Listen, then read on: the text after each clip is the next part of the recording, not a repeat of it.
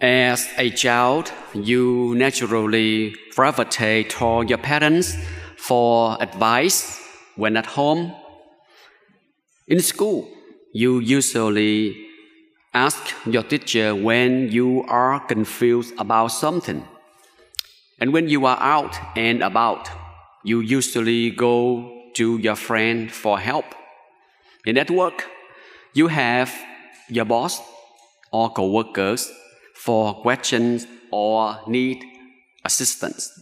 So this shows that in life there are resources at our disposal for learning and growing in knowledge and understanding. And some are close enough within arm's reach, and while others require you to make an effort and go farther to find it.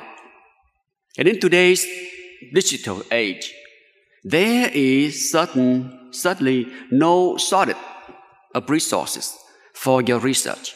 And the fact is that many of them are either false or misleading. So that you have to be more cautious and smarter in discerning the good from bad.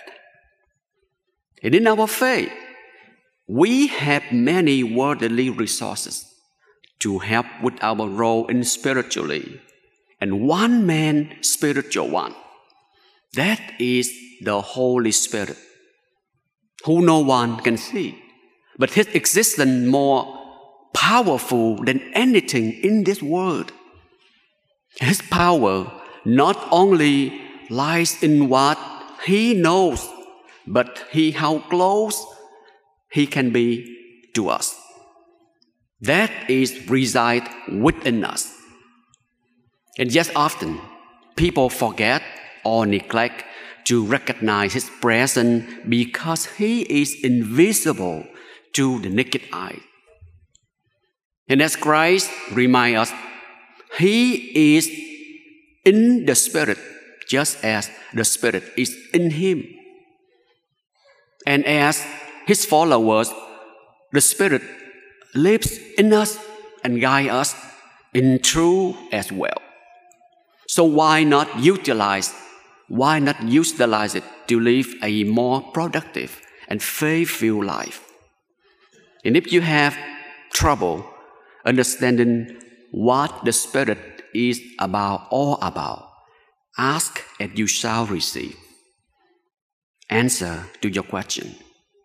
And if you don't ask and don't ex- explore, you will never know its value and your faith will go nowhere if you don't develop upon it.